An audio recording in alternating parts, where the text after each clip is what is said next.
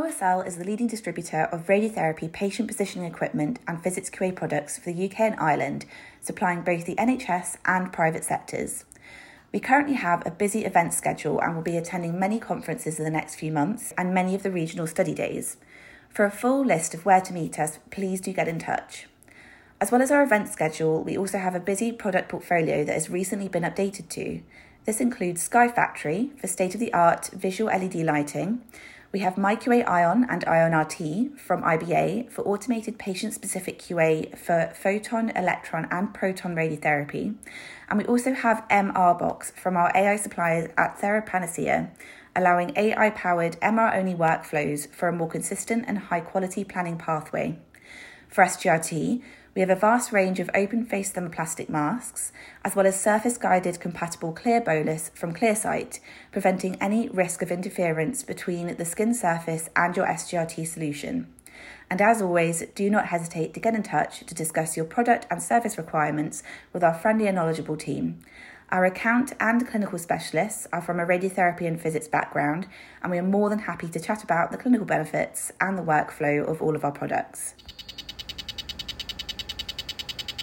Hello, everyone, and welcome to Rad Chat, the multi award winning therapeutic radiographer led oncology podcast. My name is Jo McNamara, and I'm joined by fellow host, Namanjot Kamson. Hi, everyone. So, we're here at UKIO, and we've got an amazing guest who's been dragged in the pod box under duress.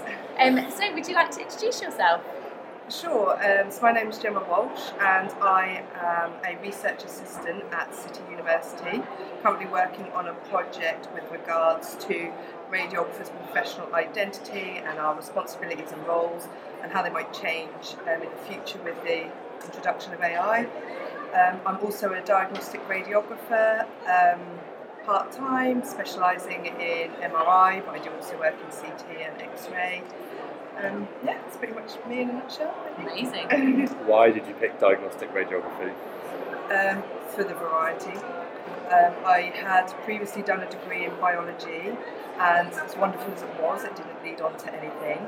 Um, so then I worked a couple of years as a diabetic retinal screener, which I enjoyed, but then it didn't have the career progression. It was the same thing day in, day out. And one of my colleagues, her daughter was a radiographer, and she's like, Oh, have you considered radiography?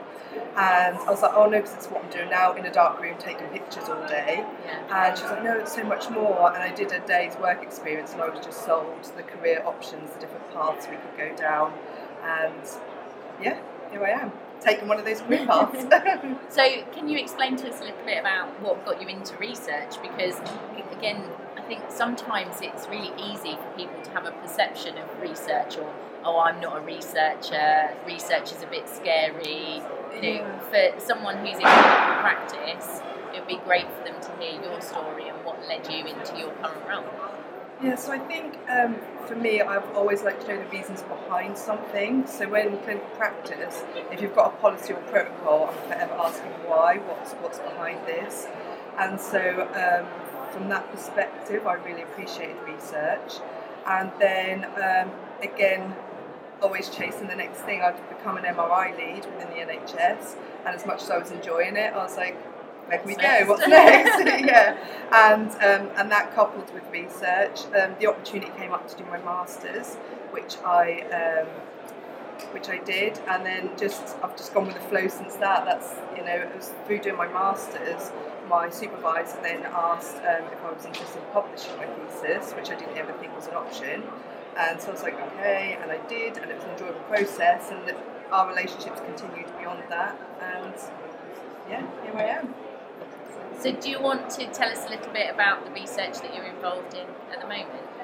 Yes, so um, I, again, having an interest in radiography, I did have an interest in the introduction of AI.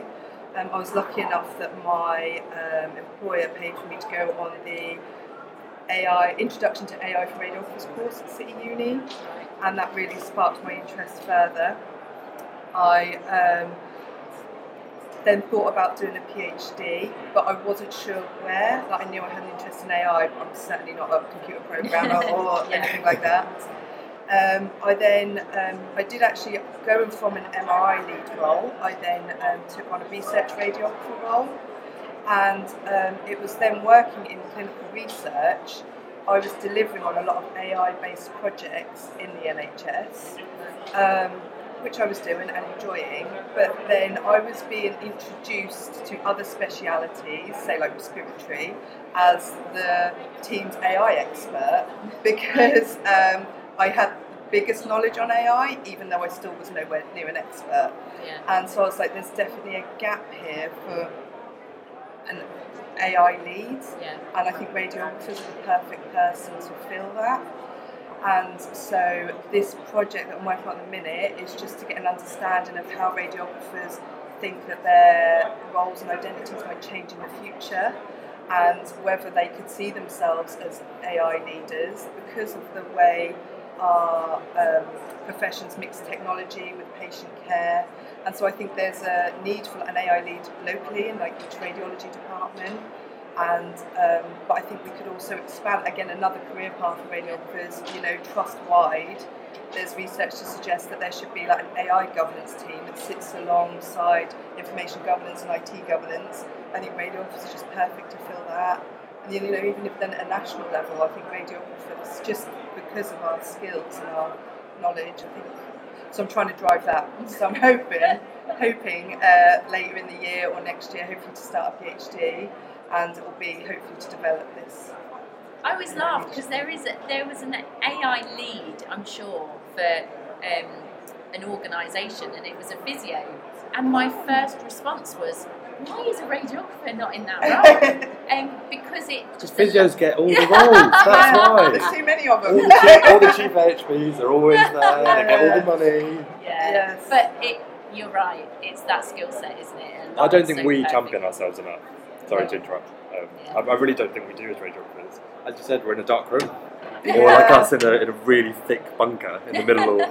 And I understand that all AHPs are very busy, but I think just in radiology, we just don't stop, do Yeah. we? You know, it's just, and so you're trying to get radiographers to think outside the box and, you know, or you could also, we could be this. It's like, oh, I can't cope with this, let alone Yeah. that, you know, so it's just trying to, but I think if we could, if the role could be built and it was structured and there was an entry path and it was a, an actual thing, then yeah, I think radiographers could fly. But, yeah. I have a question. How can you govern something that's smarter than you? that is a question. And um, yeah, I think you can only hope. I did um, watch a, it was quite deep, a YouTube video. I can't remember who posted it. Um, but it was very much like you're trying to predict the unpredictable Yeah, to stop it from happening or to put things in place, governance in place to stop it. And I think it's just with AI, I think whether we think it's good or bad, it's happening. So we just have to go with the flow and we've just got to put as much governance and that in place as we can. But I think things will happen and that will pop up where we've not seen it happening. But yeah, What is the governance? So I'm thinking from a patient's perspective, listening to this podcast episode, what what would they see in a department within the literature that shows the actual governance? Like, what is the physical stop on the use of AI?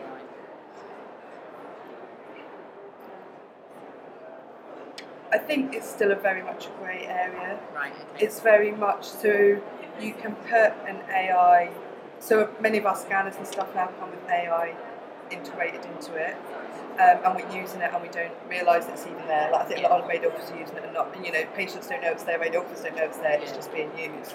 But the nature of AI is that it needs to continually learn and it needs to continually develop. And I think there's a big grey area as to whether who is responsible for that AI to continue its learning yeah. is it the manufacturers or the person that made it and the company that made it, or is it the person that's bought it and acquired it? Is it their job? And I think it's still. I know there are companies out there that are dedicated to this um, sort of grey area, and they probably Yeah. they would know a lot more than me. But um, but that's my understanding of it. It's, yeah, and that's another whole other area of research to, and policies and frameworks that are being put in place as to and yeah, and again, the patients, like, I think we really need to know the patient's point of view on AI and how they feel about it. But I don't know that the knowledge around AI is enough to ask them Yeah. because you know what's in the media is all about ChatGPT, and um, you know see on social media they're just using AI to change celebrities' faces. Like Yeah. they don't think to actually understand the nitty gritty of it. So I think to ask them, they need to first know more about it. So it's just yeah. I feel like AI though is going fast. Like we haven't got time for that because Yeah. it's coming into practice, but Yeah. patients definitely need to be brought along for the ride and to be involved. It's almost like you have to do PPI work, but within that educational setting, within the research, which is Yes. very different to how you would ordinarily do a piece of research with collaborating with patients. Yes, and preferably um, before AI is being implemented, but it's Yeah. Yeah. yeah, it's still running away from us.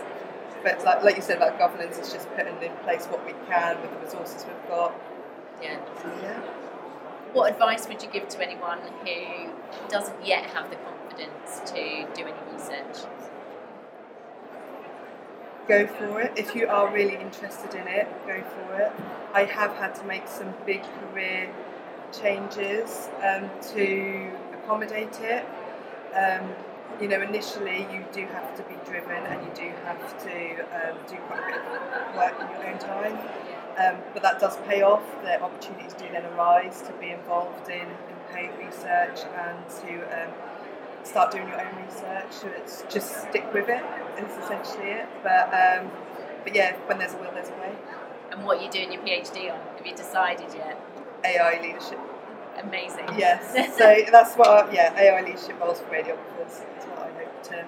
Amazing. Did you ask ChatGPT what to do your PhD? no, I sat and thought long and hard about it. Oh, well, yeah. thank you so much for joining us on the podcast, and hopefully we'll be able to have you back when you've completed your PhD and fill us in on everything that you found. Yeah, no, awesome. Thank you. Cool, cheers, thanks guys.